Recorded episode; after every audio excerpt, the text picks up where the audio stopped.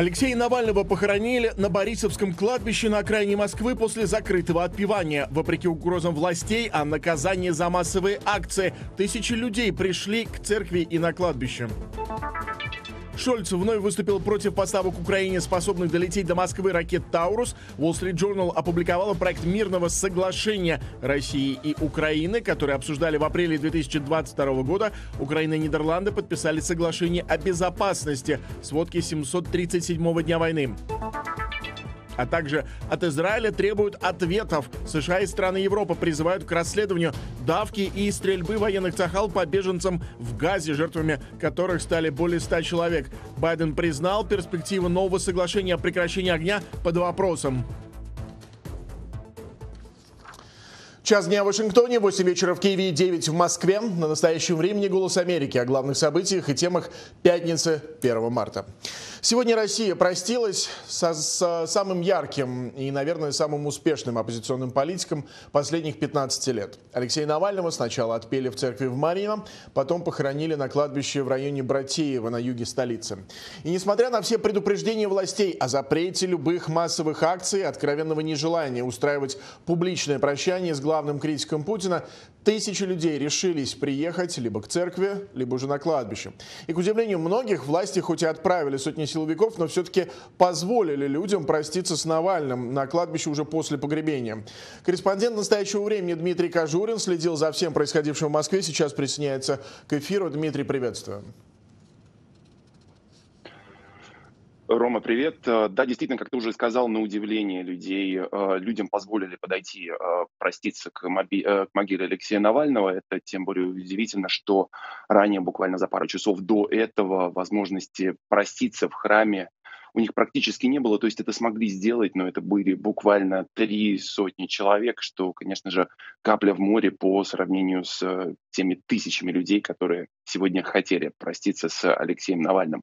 Более того, по последней информации, эм, люди по-прежнему имеют э, доступ на Борисовское кладбище, по-прежнему могут подойти к могиле э, Алексея Навального, оставить там цветы, пожелания и венки. Э, на самом деле, по своему штатному расписанию Борисовское кладбище должно было закрыться еще в 5 э, часов вечера по московскому времени. Однако, как минимум, э, по данным на половину девятое, силовики, представители полиции и Росгвардии по-прежнему никак не мешали людям подходить к могиле. А вот как собравшиеся в пятницу тысячи людей провожали катафалк с телом Алексея Навального.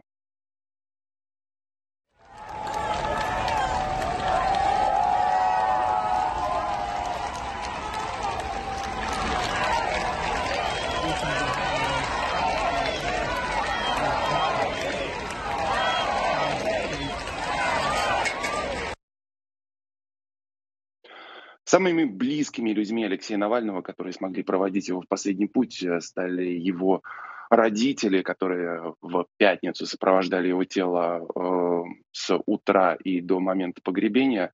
Э, на всякий случай напомню, что Юлия Навальная, супруга Алексея, так же как и дети, не могут э, приехать в Россию под угрозой преследования, вероятно, даже ареста. Э, давайте посмотрим, как пришедшие люди приветствовали родителей Алексея Навального. Спасибо. Спасибо вам огромное. Спасибо. Спасибо вам. Спасибо за сына. Спасибо вам. Спасибо вам огромное. Терпение, терпение.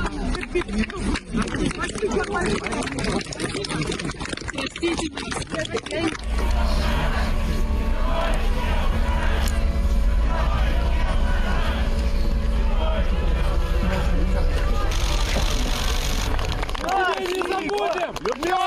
Спасибо вам за сына! Соболезную.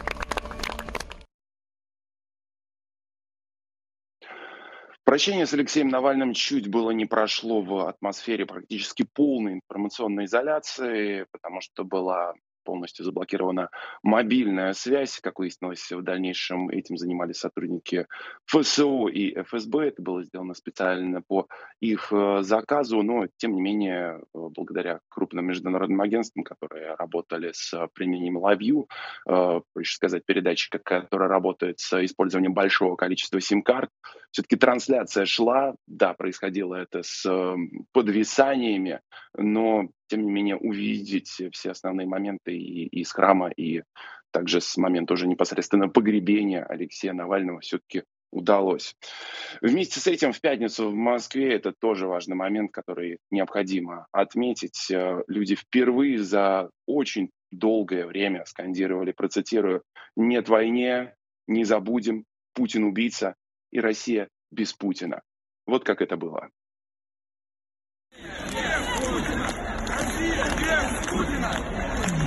Не забудем, не забудем, не забудем, не забудем.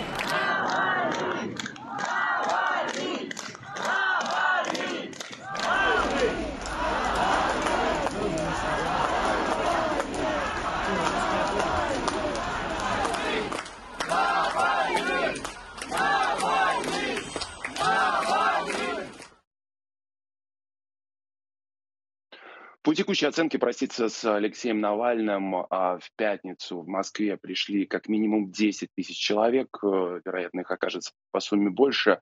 По данным УВД-инфо, не только в Москве, но и по всей России были на акциях поддержку Алексея Навального задержаны как минимум 50 человек.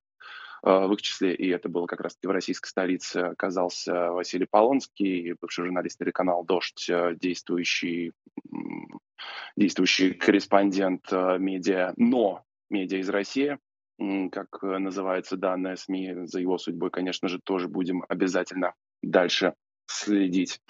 Давайте послушаем, что говорят все люди, которые сегодня, несмотря на возможность преследований, арестов, э, несмотря на ту информационную блокаду, которую попыталась ввести российская власть, все-таки пришли сегодня выразить свое уважение и попрощаться с Алексеем Навальным.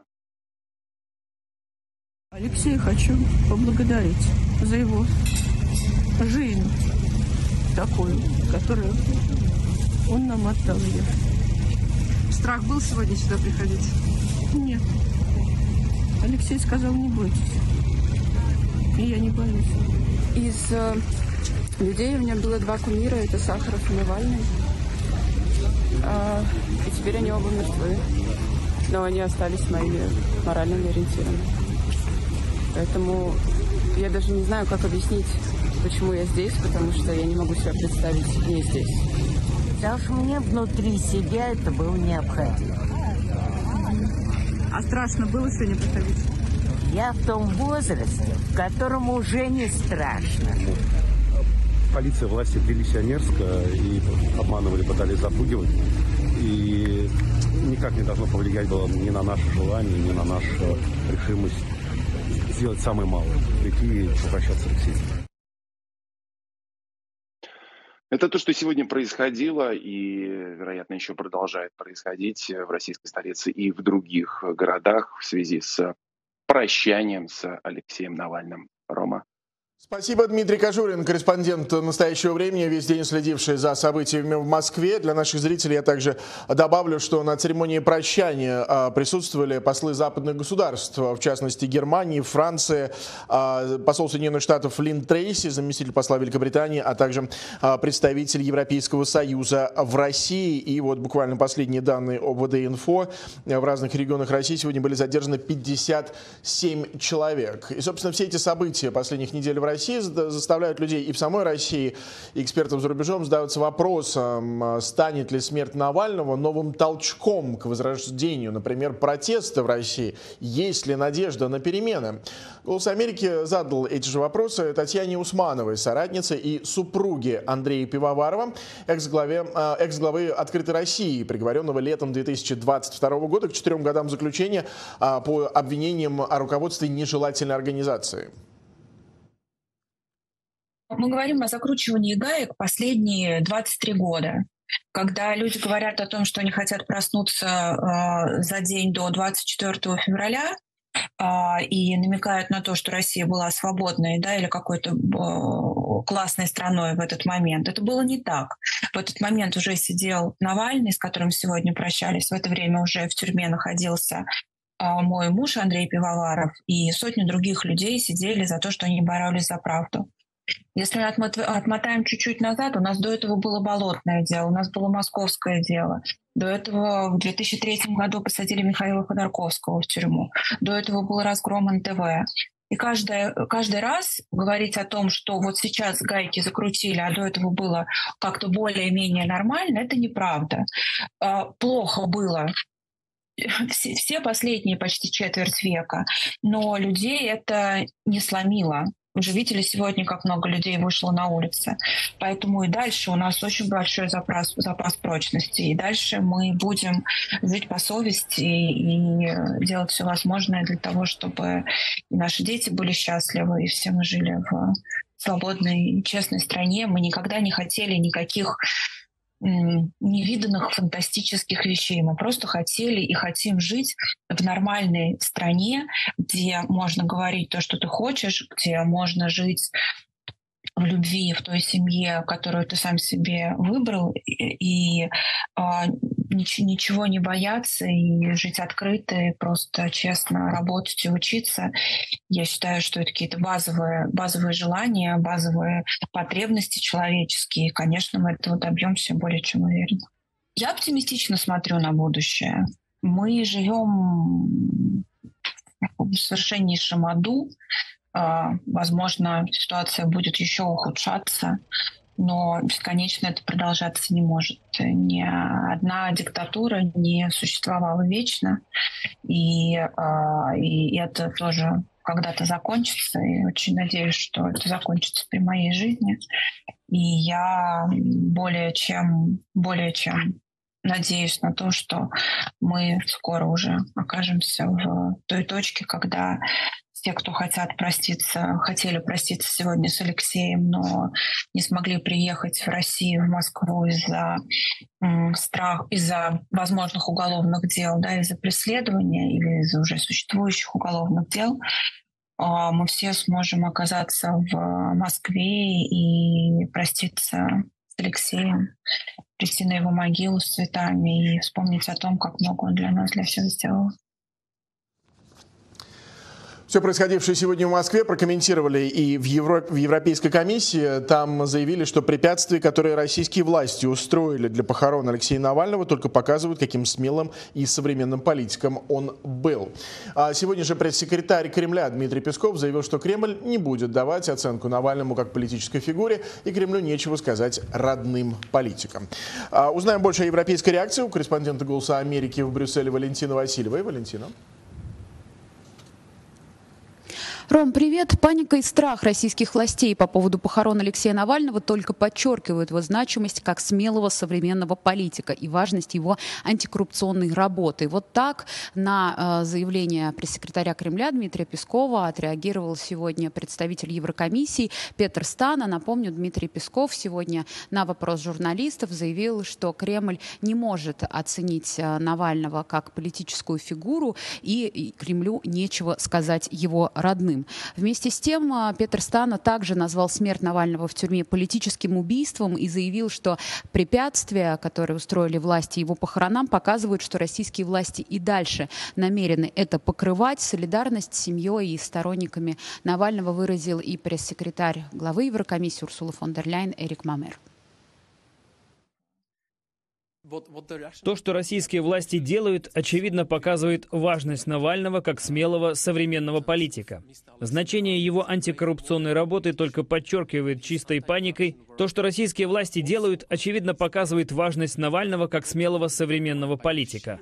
Значение его антикоррупционной работы только подчеркивается чистой паникой и страхом российских федеральных властей вокруг его похорон.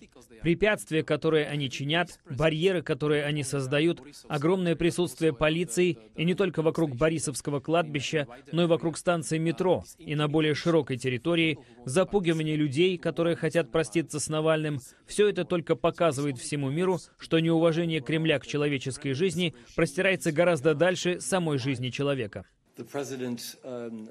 Президент Еврокомиссии Урсула фон дер Ляйен в день, когда стало известно о смерти Навального, заявила, что ясно, Путин ничего не боится больше, чем своего собственного народа. Алексей Навальный был борцом за свободу. Он боролся за демократию и против коррупции, и мы будем чтить его имя.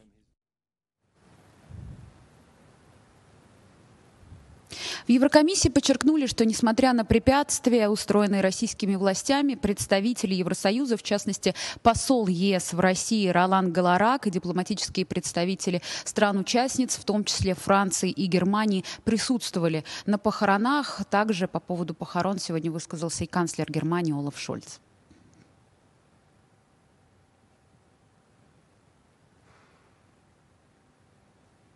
Платился жизнью за борьбу за демократию и свободу.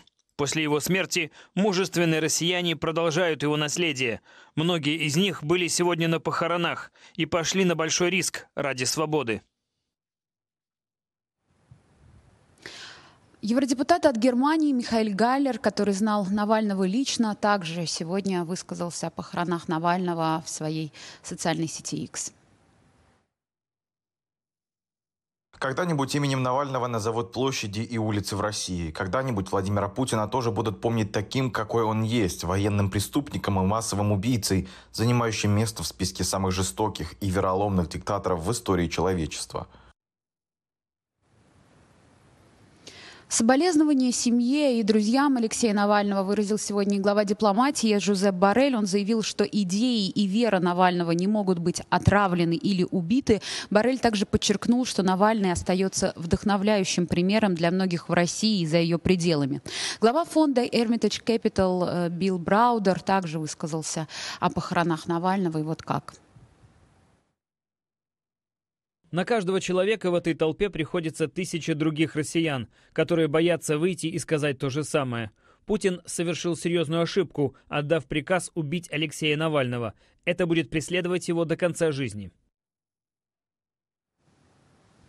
Отмечу, что вчера Европарламент принял резолюцию, в которой называет э, гибель э, Навального в российской тюрьме убийством и возлагает уголовную политическую ответственность за это э, на российское руководство и лично на Владимира Путина. Также евродепутаты призвали помогать российскому гражданскому обществу и упростить гуманитарные визы для россиян, бегущих от войны.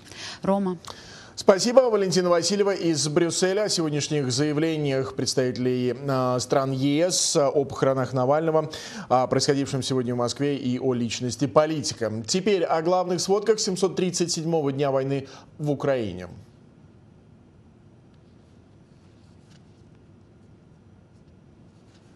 Активно атакуют Часов Яр в 10 километрах от Бахмута в Донецкой области. По словам спикера пресс-службы оперативно-стратегической группировки войск Хортица Ильи Евлаша, Россия аккумулировала свои силы на востоке Украины. И сейчас происходит один из сильных рывков. Используют при этом различные типы вооружения, в частности авиацию. Доступ к Часовому Яру откроет врагу дорогу для продолжения их наступательных действий, плацдарм для наступления на Константиновку – и, конечно, основная цель в Донецкой области – это Краматорско-славянская агломерация. Поэтому враг не жалеет усилий. Украина атаковала дронами российский зенитный ракетно-пушечный комплекс «Панцирь С-1» в Белгородской области. Об этом сообщило Главное управление разведки Украины и опубликовало видео случившегося. Как сообщается, двое российских военных получили ранения. Установка выведена из строя. Стоимость такого комплекса 15 миллионов долларов. Он предназначен для прикрытия военных и военно-промышленных объектов. Тем временем Россия обстреляла город Волчанск в Харьковской области. Прозвучало не меньше 30 взрывов. Разрушены жилые дома. Один человек пострадал. Всего же за прошедшие сутки произошло 83 боевых столкновения. Россия 142 раза обстреляла позиции украинских военных и населенные пункты из реактивных систем залпового огня.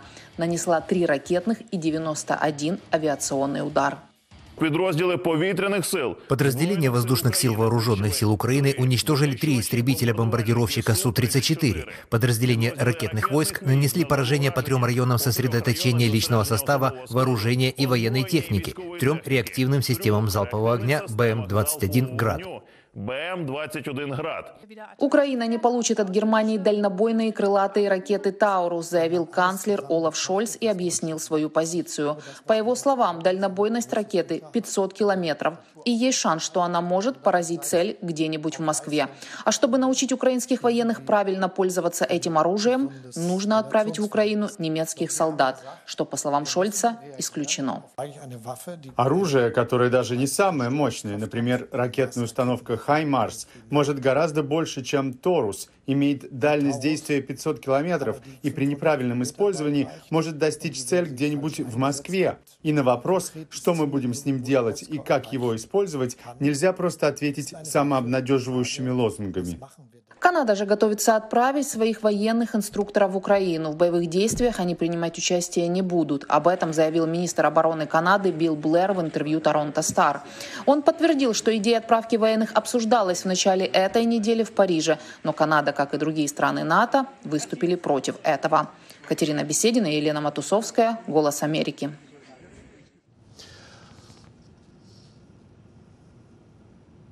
Правозащитная организация Freedom House опубликовала очередной рейтинг свободы в мире. Согласно докладу, 18-й год подряд наблюдается снижение глобального уровня свободы и соблюдения прав человека. Ситуация ухудшилась в 52 странах. На них приходится пятая часть населения планеты. Причины – манипуляции с выбором, вооруженные конфликты и угроза авторитарной агрессии. В качестве примера приводится уже второй год полномасштабного вторжения России в Украину и все более жесткие репрессии в России.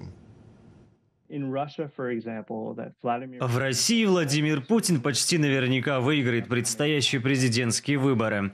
Это произойдет после многих лет манипуляций и репрессий, которые исключили любую конкуренцию в стране. Режим вытеснил все независимые средства массовой информации и подавил любую возможность публичного или личного выражения мнений. Мы все хорошо знаем, на какие экстремальные меры пойдет Владимир Путин, чтобы исключить оппонентов. Напоминанием этого стало убийство Алексея Навального. Кремль, который уже два года ведет полномасштабную войну в Украине, также продолжает влиять на свободу в Украине как на оккупированных территориях, вроде Крыма или Донбасса, так и на территориях, которые контролируются киевским правительством и которые находятся в зоне военных действий, где люди вынуждены массово переезжать. Таким образом, автократии влияют на демократию не только в своих странах, но и по всему миру.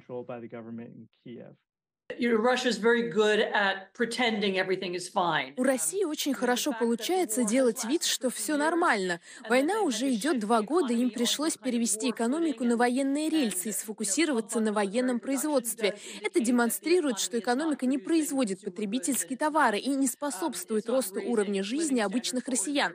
Так что россияне платят огромную цену за эту войну, даже если они сами и не воюют you know, it's really time that the U.S. made use of Russia's frozen assets. You know, we, Это время, когда США должны воспользоваться российскими замороженными активами. Сейчас ясно, что ими нужно воспользоваться, чтобы выплатить репарации за все то, что Россия сделала в Украине. На протяжении двух лет войны украинцы оказывают финансовую помощь своей армии. Несмотря на сложную экономическую ситуацию, они по-прежнему помогают военным, а волонтеры ищут новые возможности для мобилизации общества. По данным Вооруженных сил Украины, за первые полтора года полномасштабного вторжения России украинцы пожертвовали своей армии более 2,5 миллиардов долларов. Мы бачимо, что украинцы... Украинцы, несмотря на все финансовые проблемы, оставляют хотя бы небольшую часть своих средств для пожертвования вооруженным силам. Нападение России мобилизовало украинское общество. Сразу после начала вторжения многие благотворительные организации стали получать рекордные суммы. За все 8 лет существования нашего фонда до вторжения мы собрали чуть больше 200 миллионов украинских гривен. А потом только за один день, 2 марта 2022 года, это в начале вторжения, нам перечислили 340 миллионов гривен. Карпенко работает в одном из крупнейших благотворительных фондов Украины, который помогает армии. По его словам, после двух лет войны поток пожертвований хоть и несколько сократился, но все еще остается значительным, а волонтеры все более творчески подходят к своей работе. Я начал петь каверы популярных песен, переделывая их на тему благотворительности, хотя я не певец. Идея перепеть песню Гровера Вашингтона «Just the two of us» на новый лад пришла комику Василию Байдаку, когда он захотел собрать крупную сумму для фронта. Нужна была пушка против дронов стоимостью 500 тысяч гривен. Я понимал, что собрать эти деньги нужно очень быстро, поэтому мне нужно было придумать что-то такое, чтобы оно стало вирусным в Инстаграме и других соцсетях. Успех кавера превзошел все ожидания. Необходимая сумма была собрана за несколько часов. У активистки Ярославы Кравченко из фонда «Все по 10» другой подход. Она просит украинцев о небольших пожертвованиях. Неважно, сколько у вас денег, но если вы жертвуете, например, 10 гривен в день, это четверть доллара, и делаете это каждый день, то вы всегда будете чувствовать свою причастность к приближению победы. Благодаря этим небольшим пожертвованиям Кравченко удается собрать по 10 тысяч гривен в день. Сегодня основной способ сбора пожертвований среди украинцев – это специальный инструмент, созданный в цифровом банке «Монобанк». По сути, он представляет собой цифровую свинью-копилку для мелочи, привязанную к вашему счету. В вопросе перевода денег есть одна проблема. Когда вы посылаете их на чью-то дебетовую карту, банковская система может ограничить размер и число таких транзакций в день. По словам волонтеров, за минувшие два года сбор средств на благотворительность в Украине стал более структурированным. Украинцы, в свою очередь, говорят, что определяют финансовые приоритеты, понимая, для того, чтобы жить в свободной стране, им необходимо поддерживать армию, несмотря на сложную экономическую ситуацию. К другим темам дня мировые лидеры и ООН призывают провести расследование а, после трагедии накануне, когда более 100 палестинцев были убиты, пытаясь получить гуманитарную помощь в Газа-Сити. Об этом заявил в частности президент Франции Эммануэль Макрон. Президент США признал, что перспективы скорого достижения соглашений между Израилем и Хамас о новом прекращении огня и обмене заложниками и заключенными теперь под вопросом. Президент Франции Эммануэль Макрон на своей странице в социальной сети X прокомментировал вчерашний расстрел палестинцев, ожидавших доставки гуманитарной помощи в секторе Газа. Французский лидер призвал к прекращению огня. Глубокое возмущение вызывают кадры, поступающие из Газа, где израильские солдаты открывают огонь по мирным жителям. Я выражаю решительное осуждение этих обстрелов и призываю к правде, справедливости и уважению к международному праву. Ситуация в секторе газа ужасна. Все гражданское население должно быть защищено. Необходимо немедленно прекратить огонь, чтобы обеспечить возможность распределения гуманитарной помощи. По данным Министерства здравоохранения сектора газа, контролируемого группировкой Хамас, в результате обстрела погибло по меньшей мере 112 человек. Как пишет NBC News, израильские официальные лица оспаривают число погибших, но своих цифр не называют, продолжая настаивать, что люди погибли в результате давки. CBC сообщает, что генеральный секретарь ООН Антонио Гутерриш, а также власти Германии призвали провести независимое расследование случившегося. Сообщения из Газа приводят меня в шок. Израильская армия должна полностью объяснить, как могла произойти массовая паника и стрельба. Агентство Рейтер сообщает, что Европейский Союз объявил, что на следующей неделе выплатит 50 миллионов евро агентству ООН для помощи палестинским беженцам. Это произошло после того, как агентство ООН согласилось разрешить экспертам, назначенным ЕС, проверять процесс отбора персонала на предмет выявления экстремистов. Сегодня Еврокомиссия решила приступить к выплате 50 миллионов евро Ближневосточному агентству ООН для помощи палестинским беженцам и выделить дополнительные 68 миллионов евро на поддержку палестинского населения во всем регионе, которая будет реализована через международных партнеров, таких как, например, Красный Крест и Красный Полумесяц. Вечером в четверг Израиль освободил десятки палестинских заключенных, находившихся под административным арестом из тюрьмы Афер. Как пишет The Times of Israel со ссылкой на заявление Цахал, этот шаг был сделан с целью освободить место в тюрьме для задержанных с более высоким уровнем угрозы. Трагедию в Газа-Сити накануне вечером обсуждал также Совет Безопасности ООН. 14 из 15 членов Совбеза выступили за осуждение действий Израиля в специальном заявлении. Однако США документ заблокировали. По словам посла США при ООН эм, Роберта Вуда, мы не располагаем всеми необходимыми фактами с места инцидента.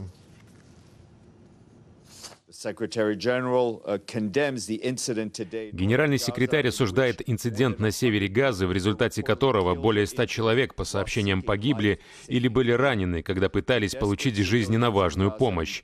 Отчаявшиеся жители Газы нуждаются в немедленной помощи, в том числе те, кто находится в окруженной северной части Газы, куда ООН не может доставлять гумпомощь уже более недели. Генеральный секретарь повторяет свой призыв к немедленному гуманитарному прекращению огня и безусловному освобождению всех заложников, находящихся в Газе. Uh, Это возмутительное массовое убийство – свидетельство того, что пока Совет Безопасности парализован и накладывает вето, цена этому – жизнь палестинцев. Необходимо немедленное прекращение огня. Я даже сказал постоянному представителю Соединенных Штатов при ООН, ничто не должно вас останавливать, если вы имеете влияние на Израиль. Добейтесь одностороннего прекращения огня на любой период по вашему выбору. Для этого вам не нужна резолюция Совета Безопасности. Президент США Джо Байден принимает сегодня в Белом доме премьер-министра Италии Джорджио Мелони, а СМИ в Америке обсуждают итоги поездки Байдена и Трампа на границу с Мексикой. Подключим к эфиру Вадима Оленчева. Вадим, приветствую. Ждем детали. Да, Роман, спасибо. Э, действительно, вот прямо в эти минуты здесь, в Белом доме, должна начаться встреча. Простите, забыл свои очки. Э, должна начаться встреча э, президента Байдена, Байдена с премьер-министром Италии Джорджией Мелони. И вот мы знаем, что сейчас Италия председательствует в Большой Семерке, поэтому визит премьер-министра в Вашингтон так важен, поскольку Джо Байден пытается убедить сейчас Евросоюз и лидер НАТО, что по-прежнему Киев смотрел республиканцы закрыли и в законопроекте о финансировании, который уже одобрен, мы не раз 60 миллиардов долларов усмотрены Украины. И как помним, что хотели премьер-министр в сети суда проводил очередную конференцию я приношу извинения нашим зрителям за технические неполадки и проблемы со звуком. Я попрошу уточнить, э, будем ли мы возвращаться к этой теме. Пока же подключим к нашему эфиру Наталку Писню, которая работает на капиталистском холме и готова сообщить о развязке, наконец, по крайней мере, временно, э, споров о э, финансировании работы правительства Соединенных Штатов. Накануне обе палаты Конгресса все-таки приняли соответствующие резолюции. Демократы рады тому, что придет, удалось избежать остановки работы правительства правительства, республиканцы ультраправого толка продолжают настаивать, что все-таки предпочли бы а, кризис с приостановкой работы правительства, но лишь бы доби э, добиться снижения госрасходов. Наталка Писня присоединяется к эфиру, коллега верно, это решение только временного характера, и накануне обе палаты, в первую очередь Нижняя палата, затем за ней и Сенат, рассмотрели и поддержали резолюцию о продлении э, финансирования работы правительства и, как следствие, перенесении сроков возможного следующего шатдауна на 8 и 22 марта, учитывая, что теперь этот процесс двухступенчатый. 320 законодателей поддержали эту резолюцию, и, соответственно, 99 членов Нижней палаты выступили против. Давайте посмотрим, как республиканцы республиканцы и демократы комментировали свои позиции. Еще одна резолюция о продлении финансирования правительства, которая утверждает уровень расходов, на котором настаивают демократы и их политические приоритеты, была одобрена без моего голоса. Республиканское большинство Нижней Палаты не оправдало ожидания.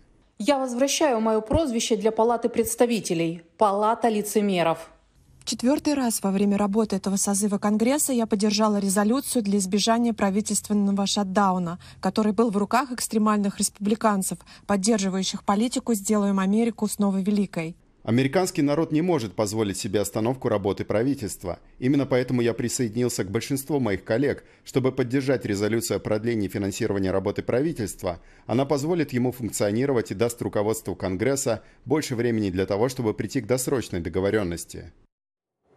Соответственно, следующими рассматривали резолюцию о продлении работы правительства уже в Верхней Палате, и там 77 сенаторов от обеих партий, то есть и республиканцы, и демократы, поддержали э, такой сценарий. Соответственно, 13 выступили против. Давайте посмотрим.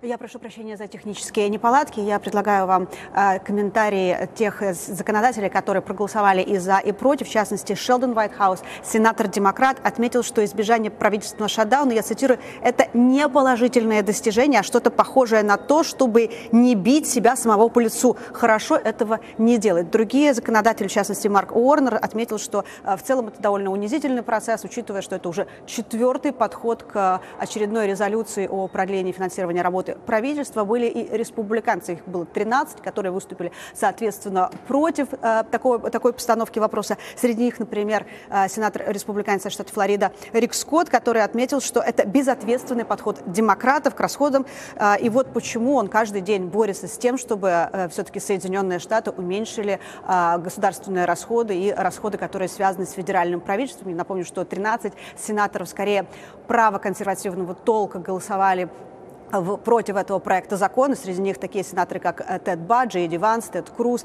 а, Марша Блэкмор и многие другие. Они, в частности, пытались внести в текст резолюции отдельные поправки, которые бы регулировали и вопросы иммиграции, и вопросы безопасности на границе. Поддержки они не нашли 77 голосов за, и таким образом а, обе палаты Конгресса продлили а, действия финансирования работы правительства. В частности, вот до 8 марта продлены такие министерства работы министерств, э, такого, так, э, таких министерств, как Министерство ветеранов, энергетики, городского развития, сельского хозяйства, юстиции, торговли и многие другие, но срок других отодвинут на 22 марта. Это, в частности, э, и Министерство по вопросам внутренней безопасности, и Министерство обороны. Соответственно, ожидается, что в ближайшее время э, обеим палатам, соответственно, представителям обеих партий нужно будет э, рассмотреть и поддержать 12 законопроектов, которые будут регулировать бюджет американского правительства. Времени остается не так уже много. Соответственно, до 8 и 22 марта мы же будем следить,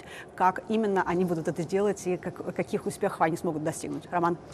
Спасибо, Наталья Писнина с капиталистского холма. Собственно, все резолюции о продлении работы правительства еще, конечно, должен утвердить Байден. Вновь поговорим все-таки о происходящем в Белом доме, о рабочих, рабочем графике президента, его встречах и вчерашней поездке на границу. Вадим Оленичев вновь подключается к эфиру. Надеюсь, со звуком будет все хорошо. Вадим,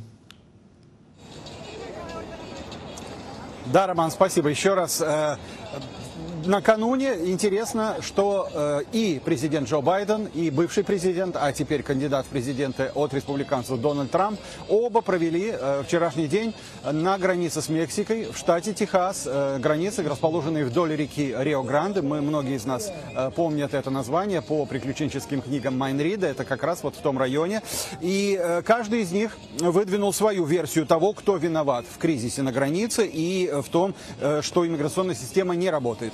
И вот президент Байден, он провел брифинг э, с офицерами пограничной и иммиграционной служб. Э, в поездке его сопровождал министр внутренней безопасности Алехандро Майоркас, э, против которого республиканцы сейчас пытаются организовать импичмент именно по причине того, что, как по их мнению, внутреннее, Министерство внутренней безопасности не справляется с кризисом на границе.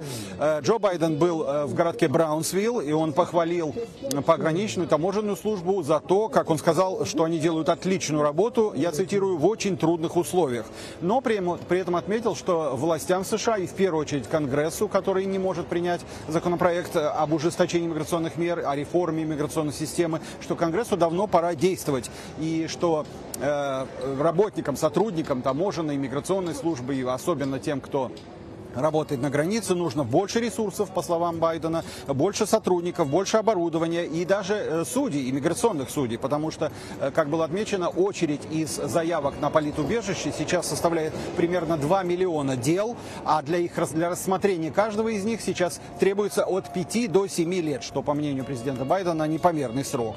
И вот э, новый законопроект, как он говорит, он сокращает это время рассмотрения до 6 месяцев и предоставляет 4300 дополнительных дополнительных сотрудников, а также содержит меры по борьбе с наркотрафиком и э, противодействию тому, чтобы в США попадали такие наркотики, как фентанил.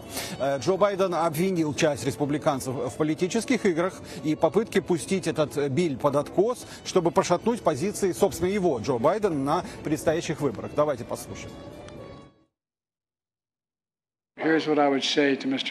Вот что я сказал бы господину Трампу. Вместо того, чтобы играть в политиканство с этой проблемой, вместо того, чтобы подговаривать членов Конгресса заблокировать этот законопроект, давайте вместе со мной или я вместе с вами скажем Конгрессу, чтобы они приняли этот законопроект по усилению безопасности границы. Вместе мы можем это сделать. И вы, и я знаем, что это самый жесткий, самый эффективный, самый далеко идущий законопроект из тех, которые принимались в этой стране. Давайте вспомним, для кого мы, черт побери, работаем. Мы работаем для американского народа, а не для демократической или республиканской партии. Спикеру Палаты представителей нужно представить этот законопроект на голосование. Большинство демократов и республиканцев в обеих палатах его поддерживали, пока кто-то не пришел и не сказал «не делайте этого, не укрепляйте позицию президента». Нужно действовать. Настало время для спикера и для моих друзей-республиканцев в Конгрессе, блокирующих законопроект, показать, что они не бесхребетники.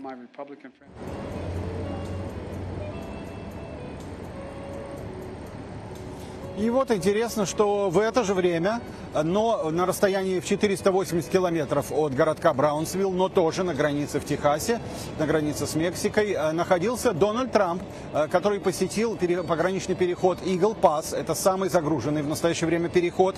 И вот э, по последним данным, только в декабре было зафиксировано 250 тысяч нелегальных, нелегальных переходов границы. И вот Трамп тоже заслушал брифинг пограничной службы, прошелся вдоль реки, даже помахал рукой людям, которые находились на, другой, на другом берегу, то есть э, в Мексике, и после этого выступил перед своими сторонниками. Э, в поездке его сопровождал губернатор штата Техас, республиканец Грег Эббот. Если у нас есть возможность показать видеоматериалы, то это человек в инвалидной коляске, для тех, кто не знает. И э, вот выступая в своей обычной манере, Дональд Трамп был очень категоричен, использовал такие яркие, жесткие образы, э, сказал в частности, что ситуация на границе, я цитирую, похожа на войну, и обвинил администрацию Байдена э, вот в том, что сложился такой кризис, и пообещал вернуть э, иммиграционные меры времен его президентства, если он победит. Э, эти меры как раз администрация Белого дома отменила, когда Джо Байден выиграл и победил на президентских выборах. Среди этих мер была программа остаться в Мексике, когда те, кто подает на политоубежище в США, должны были не, не, не имели права остаться в США, но должны были ждать решения через границу на мексиканской территории. И вот что сказал об этом, в частности, Дональд Трамп. Соединенные Штаты накрыла байденская волна уголовной миграции. Это новая форма зверского насилия над нашей страной – мигрантская преступность. Мы называем ее байденская мигрантская преступность, но это слишком длинный термин, так что оставим его в покое. Но каждый раз, когда вы слышите термин «мигрантская преступность», вы знаете, о ком идет речь. Это люди, которые проникают в нашу страну, которые выходят из тюрем, из мест заключения, из психиатрических клиник. Это террористы, которых власти пускают в нашу страну. Ужасно, ужасно.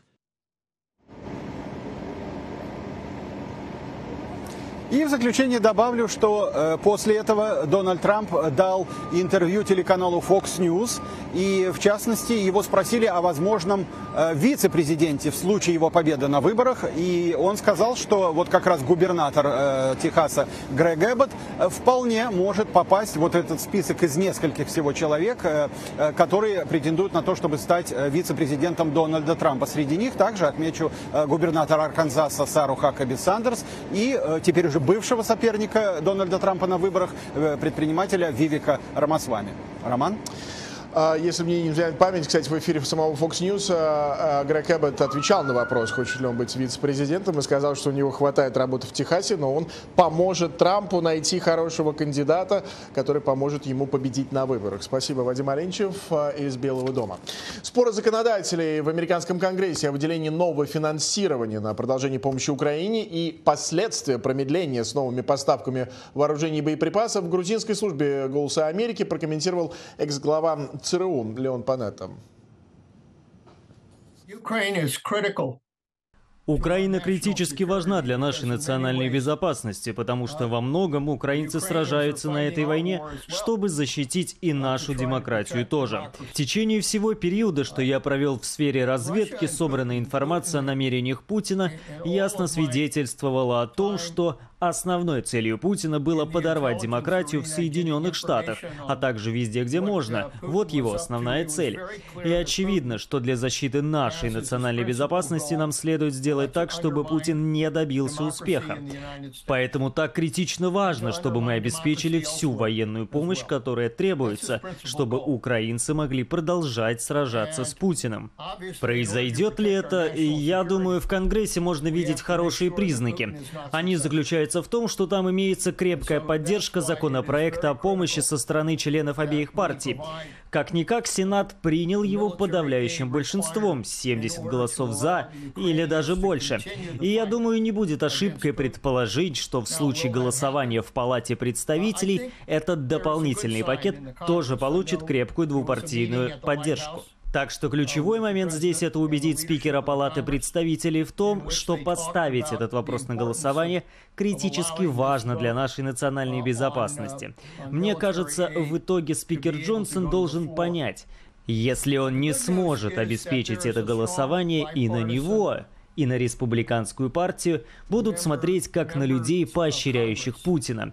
Не думаю, что они этого хотят. Если они планируют сохранить за собой контроль в Палате представителей, позволить рассматривать себя как сторонника Путина, а не Украины, будет очень плохой стратегией. Поэтому я уверен, что в конце концов в Палате представителей этот вопрос все-таки будет решен путем голосования. В Вашингтон на первый белорусский бизнес-форум сегодня съехались представители диаспоры со всей Америки и из других стран мира. На полях форума работает наш корреспондент Максим Москальков, который присоединяется к эфиру. Макс, приветствую. Привет, Рома. Да, действительно, сегодня в стенах Вашингтонского пресс-клуба э, на первый белорусский бизнес-форум э, собрались э, топ-менеджеры, финансисты, экономисты, эксперты, политики, э, представители культуры, спортсмены. Всего около 150 э, э, гостей и участников, э, собравшихся со сцены, приветствовали э, представители Госдепартамента США, Министерства торговли, э, Всемирного банка, Агентства США по международному развитию, э, с видеообращениями э, к собравшимся э, обратились лидер белорусских, демократических сил Светлана Тихановская, а, а также а, Ивонка Сурвила, а, председатель Рады Белорусской Народной Республики. Это старейшее из ныне действующих правительств изгнаний, которое функционирует в Канаде с 1919 года. Организатором мероприятия выступила Ассоциация белорусского бизнеса за рубежом, или сокращенно АББА. Нам удалось побеседовать как с организаторами, так и с основателями основателями э, бизнеса, э, белорусского бизнеса в США. Давайте послушаем, что они нам сказали. Это по-настоящему историческое, масштабное и уникальное событие. Не только потому, что оно проводится впервые, но потому, что оно проводится на такой площадке с участием очень высоких гостей из э, правительства США, из других э, структур США, с которыми мы имеем хорошие партнерские отношения.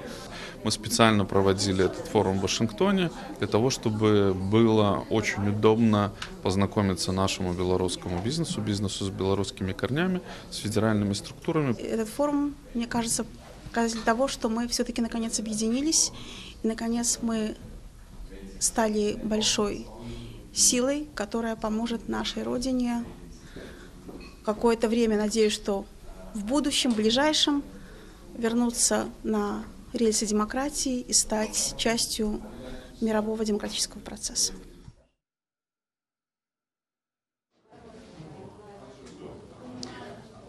Ну, на форуме присутствуют не только представители белорусской диаспоры США, но и многих других стран мира. А, например, нам удалось побеседовать с представительницей Белорусско-Канадского альянса, а также с руководителем благотворительной организации By Soul, которая базируется в, в Литве.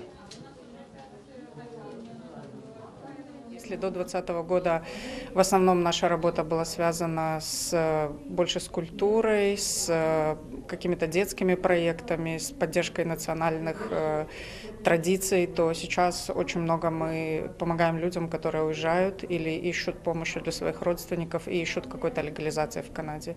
И в то же время мы видим, что люди, которые уже давно в Канаде, многие из них осознали себя белорусами, стали гордиться своей страной и хотят э, больше участвовать в общественной жизни.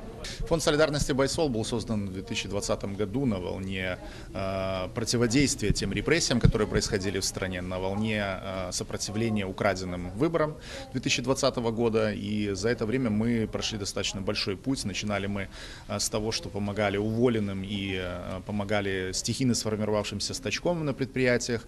Впоследствии добавились у нас программы по поддержки локальных инициатив, гроссрут инициатив, которые э, также спонтанно начали появляться в Беларуси, оживать. А, также мы помогаем семьям политзаключенных, и у нас есть еще отдельное ноу-хау. Э, мы умеем эвакуировать людей из э, опасных мест, то есть в данном случае, если человек находится под уголовным преследованием, мы знаем, как сделать так, чтобы он оказался в безопасном месте. В общей сложности наша организация собрала за этот срок с 2020 года и передала жертвам репрессий около 6 миллионов долларов. Прямо сейчас, например, мы ведем такую кампанию по поддержке женщин-политзаключенных, приуроченную к 8 марта, Дню солидарности женщин. Форум продлится сегодня до позднего вечера. Рома. Спасибо. Максим э, Москальков о сегодняшнем бизнес-форуме э, представителей белорусской диаспоры. А, герой нашего следующего сюжета. После решения Верховного суда о признании экстремистским международного движения ЛГБТ сказал, ЛГБТ снова загнали в шкаф. Он переехал вынужденно из Москвы в Нью-Йорк, но не оставил правозащитной деятельности. Я, как психиатр, не могу ставить России, я как правозащитник лучше России поставлю диагноз «диктаторская страна с явными чертами фашизма». Больная страна, надеюсь, выздоровеет. Это лечится. Константин Анатольевич Байков, врач-психиатр, юрист-правозащитник. Полгода назад пересек границу с Мексикой и запросил политического убежища в США. Байков помог тысячам людей через мемориал, ОВД-инфо и дело ЛГБТ+. Все эти организации ликвидированы, заблокированы или распущены в России, а несуществующее международное движение ЛГБТ решением Верховного суда РФ признано экстремистским. Вы сейчас продолжаете свою защиту? Да, безусловно. Я, я не хочу останавливаться. От, отсюда возможностей меньше. Я не могу взять подзащитного за руку, не могу с ним пойти в суд, не могу его сопровождать в полицию, где необходимо. Но я что-то могу делать дистанционно, я это делаю. Сейчас его возможности ограничены жилым отсеком в приюте для мигрантов в Бруклине. Шумоизоляция не очень, зато бесплатный быстрый интернет. Я живу в э, приюте для бездомных людей, как бы такой лагерь палаточный. Живут все в таких шатрах на взлетной полосе на аэродроме. У меня есть э, еда бесплатная, есть там э, вода горячая, душ. Я, в принципе, ну, счастлив, что я нахожусь на свободе. Это временные трудности.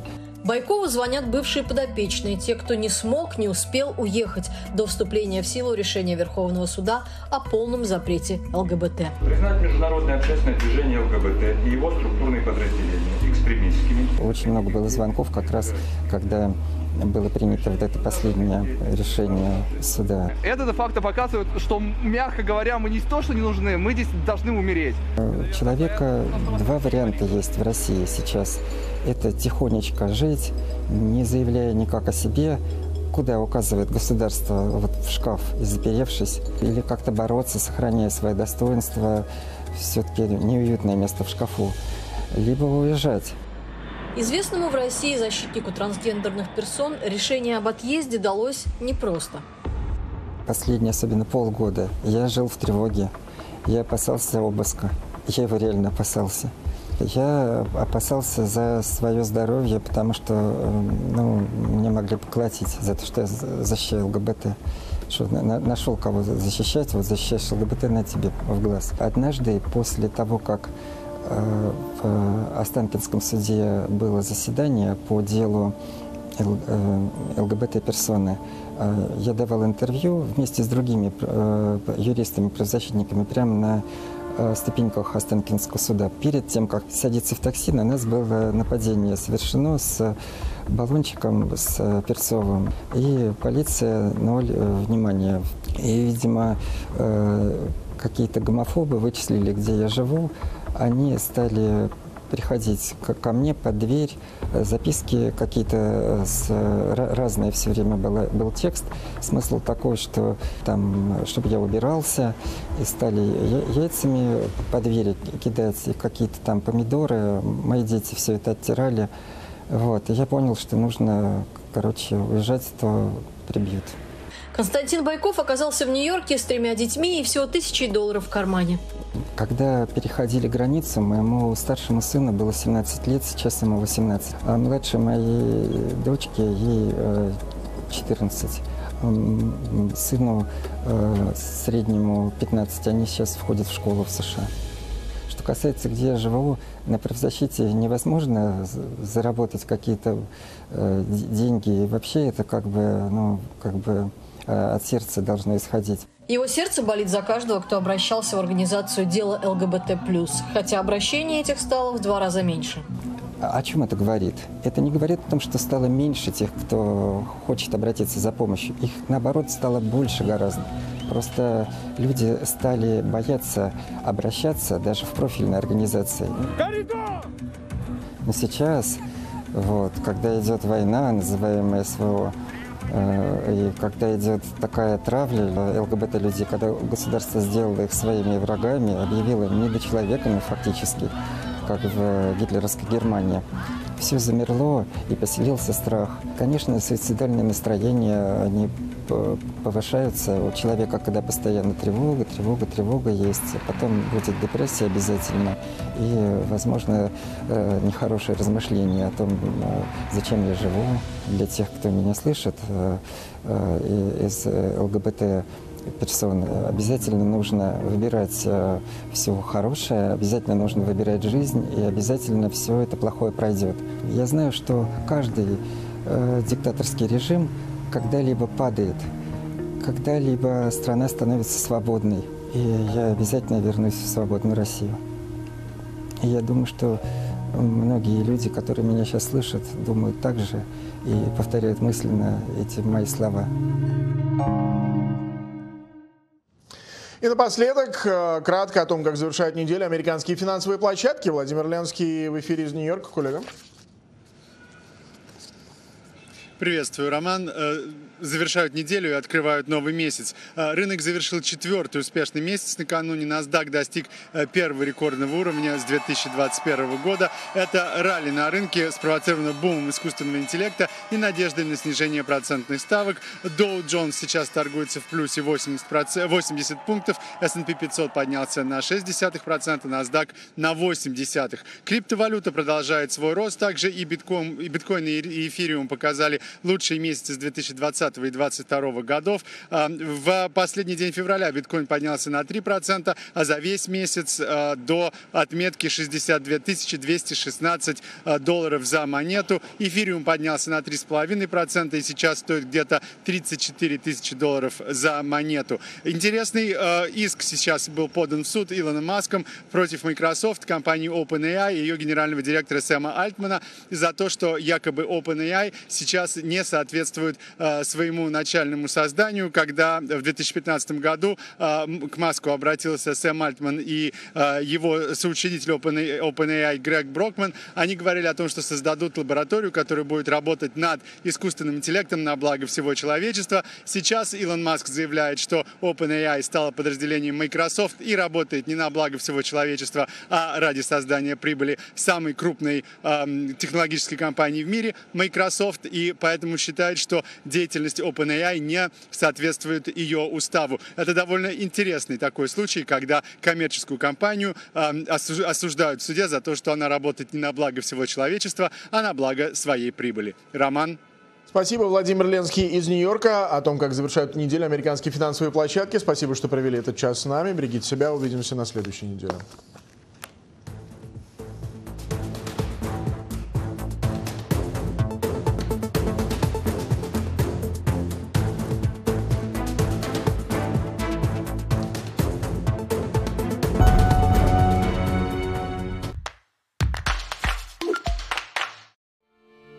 В конце Второй мировой войны целые города по всей Европе лежали в руинах. Миллионы мирных граждан только что пережили от воздушных бомбардировок. Но какова была жизнь тех людей, которые лишились всего во время войны? Как восстановить и вернуть к жизни город, который был разрушен? Поскольку город был уничтожен на 85%, Варшава стала мировым символом апокалипсиса –